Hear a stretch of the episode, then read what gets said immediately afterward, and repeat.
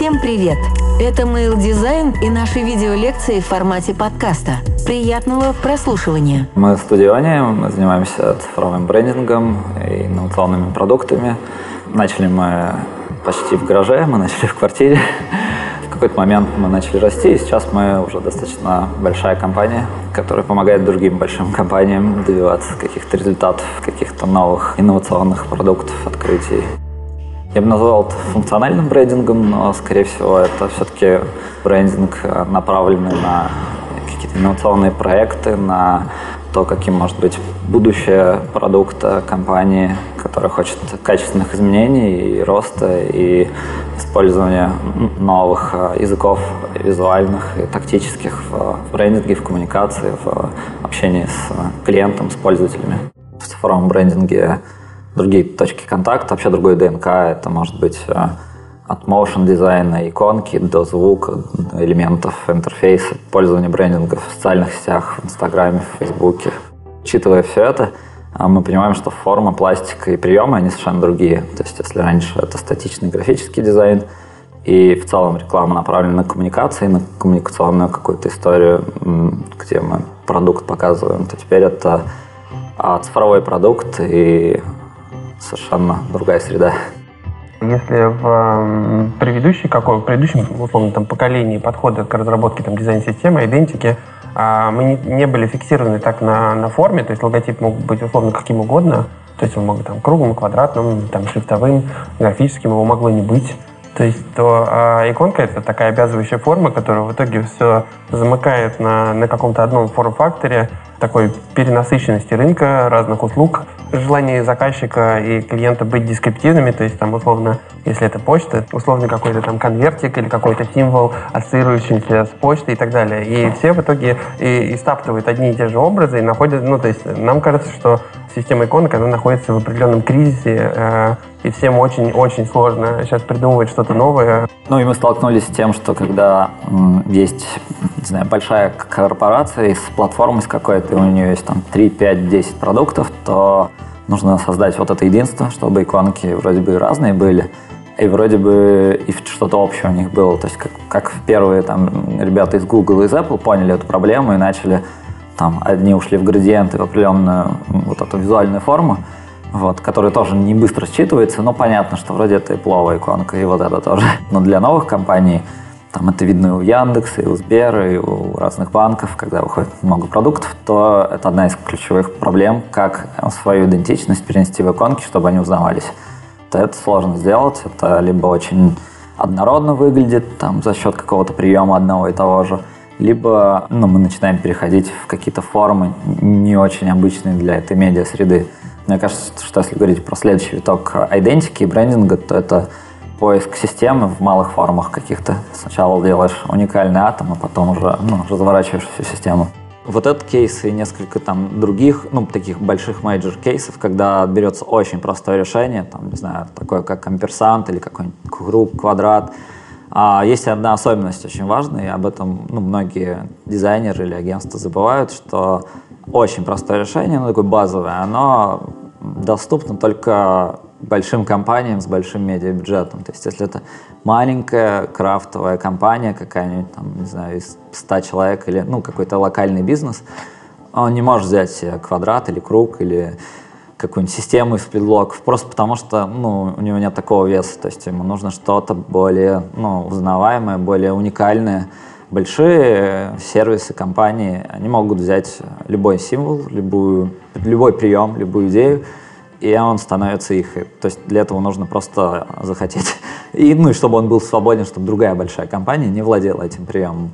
Это такой лайфхак, но мы как бы видим это и на Западе. Все вот эти ребрендинги, там, как Uber, да, You, э, ну, это же очень просто, и наверняка очень много приемов уже э, похожих было. Мы даже видели этот прием у любой компании, которая начинается с You. Есть такое желание вот сделать эту рамочку, но а, ну, нужен вес уровня Uber, чтобы это стало их. Потому что у всех остальных это будет прием, который повторяется. Полтора года назад пытались понять, в чем наша суть, как бы как агентство, как компании. То есть, если раньше мы все время челленджили, ну, условно, была студия Лебедева, и мы такие, вот, мы делать все будем по-другому. У них логотип, у нас будет система, не будет логотипов. У них сайт с, с синими ссылками, Все вообще без синих ссылок на весь экран шрифты, видосы и так далее. И вот недавно мы делали какой-то такой research с э, Васей Смановым как раз на тему того, какие мы по ДНК и в чем наша суть как компании, как агентство. И пришли к тому, что мы боремся с неким застоем в компаниях и пытаемся их перетащить в, вот, в завтрашний день, foresight им, там, не знаю, следующий год или следующие пять лет. И, ну, очевидно, что там цифровые технологии, очевидно, что там не знаю, искусственный интеллект, машинное обучение и э, другого рода дизайн, который как бы должен быть вот тогда. Так получается, что это как бы часть э, нашей внутренней культуры. Люди к нам приходят с теми же самыми потребностями, с теми же самыми челленджами. Сделать что-то новое, технологичное, чего еще не было. По сути, такой дух стартаперский, но мы сервисная компания. Мы увидели один из больших трендов, который вообще глобальный такой по всем там, ну, нашим кейсам и вообще каким-то внешним – это любовь к определенным цветам или к определенному подходу. А, и это неизбежно. Ну, казалось бы, легкие, мне кажется, тюнинги, обновления у application ов, они постоянно происходят ну, с циклом там, в один или в два года. Если раньше к нам приходили компании такие, ну, насколько этого хватит? Ну, лет на пять. Ну, потом чуть-чуть, может быть, подтюнить шрифт надо будет, но мы постарались, может, и на 10 хватит. А, то теперь э, циклы намного быстрее потому что уже не, не, не знак там с каким-то приемом ну, работает, а вот этот цвет, который может быстро надоесть, или конкурент вышел с этим цветом, ну, раз, и все синие стали, раз, и все чуть-чуть фиолетовые сдвинулись и так далее. И нужно ну, вовремя как бы вот, а, двигать бренд, а, понимая, зачем это нужно. То есть, если говорить э, про сегодняшние реалии, то мы действительно находимся в состоянии высокой подвижности брендинг является продолжением реакции бизнеса просто на состояние дел, на спрос, на э, какой-то просто вызов времени.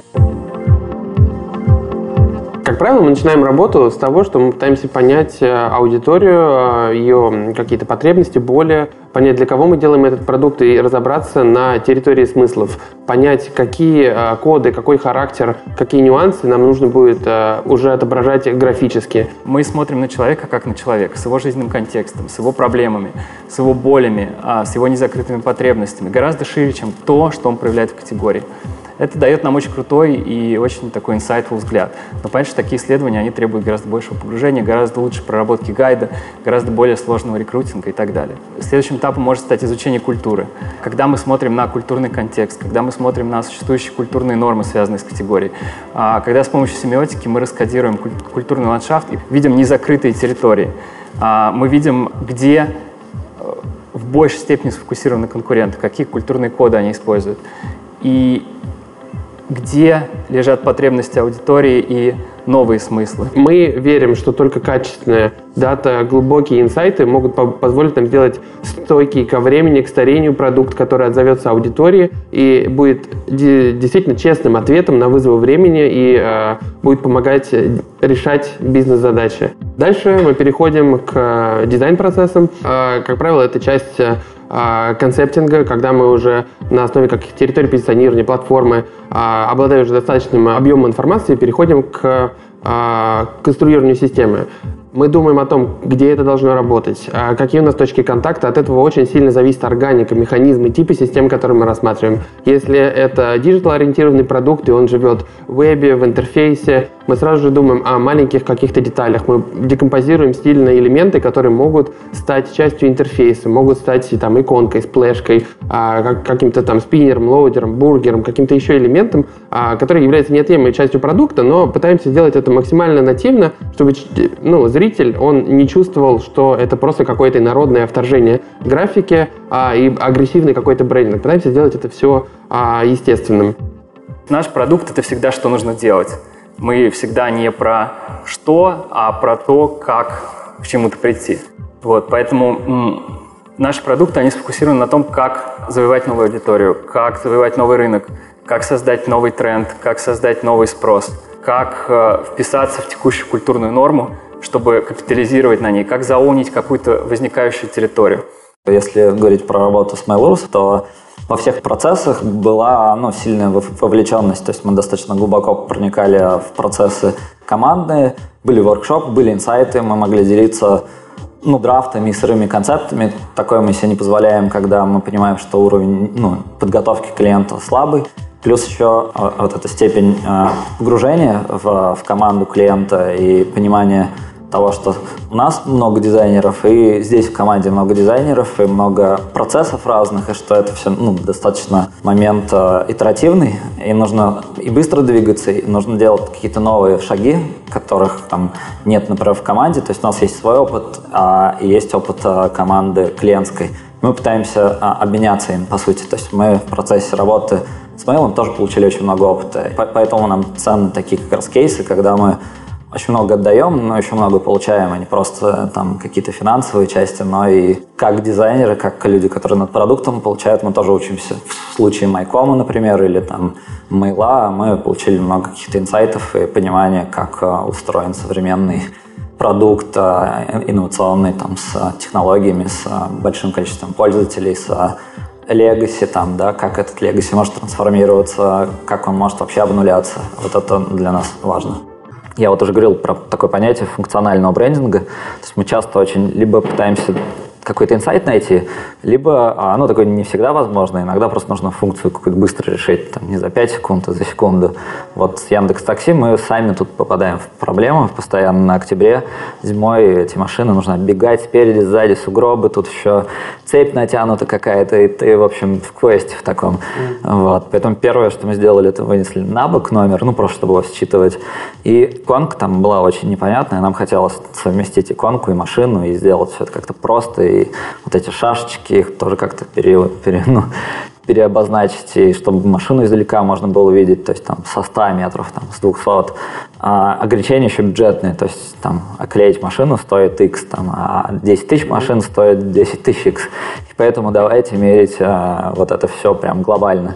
Вот. И проект для нас был вызов, ну, не столько, что там решение, как бы нужно было уникальное найти, мы его достаточно быстро нашли, просто потом форму искали правильную. У нас э, дизайнеры, ну, почти все, они на уровне арт-директора, то есть там все, несколько дизайнеров, которые либо как шрифтовики, либо как иллюстраторы, а в основном они в статусе арт-директора, и в других местах они были арт-директорами, которые управляли процессом, поэтому они могут, ну, легко выбирать вот это классно, вот это нет. То есть у нас более-менее линейная структура. Есть просто кто-то ответственный, ну, финально именно ответственный за какие-то поинты, но не то, что он там вот это делаем, вот это не делаем. То есть это всегда совместный какой-то процесс, работа. Поэтому здесь э, ну, нет этой проблемы, что как на каком-то одном решении, там, что мы прокачиваем. У нас есть один такой параметр, это ну, тут можно внешние всякие факторы мерить, узнаваемость или какой-нибудь NPS даже, но это все равно относится к работе компании. А есть э, внутренние, это то, как команда переживает э, ребрендинг или новый продукт. И вот они любят его и готовы за него биться, или они его отторгают, потому что это вообще не их ДНК, это не их суть.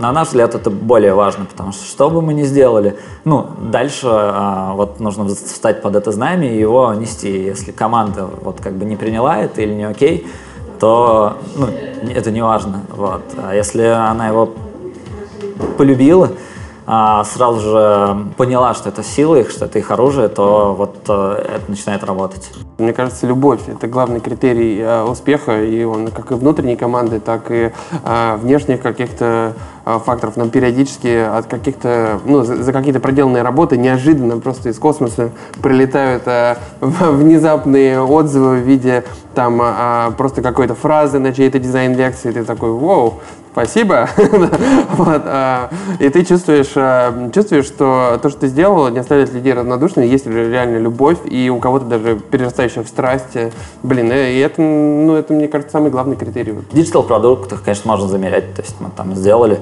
новый сайт там, для кого-нибудь e-commerce большого, и там появилась нормальная мобильная версия. Ну, понятно, у них там плюс 40% продаж. Вот, но это предсказуемо, это, ну, по сути, такая функциональное изменение, которое ну, любое агентство может сделать и получить, в принципе, те же самые цифры, если все круто сделают.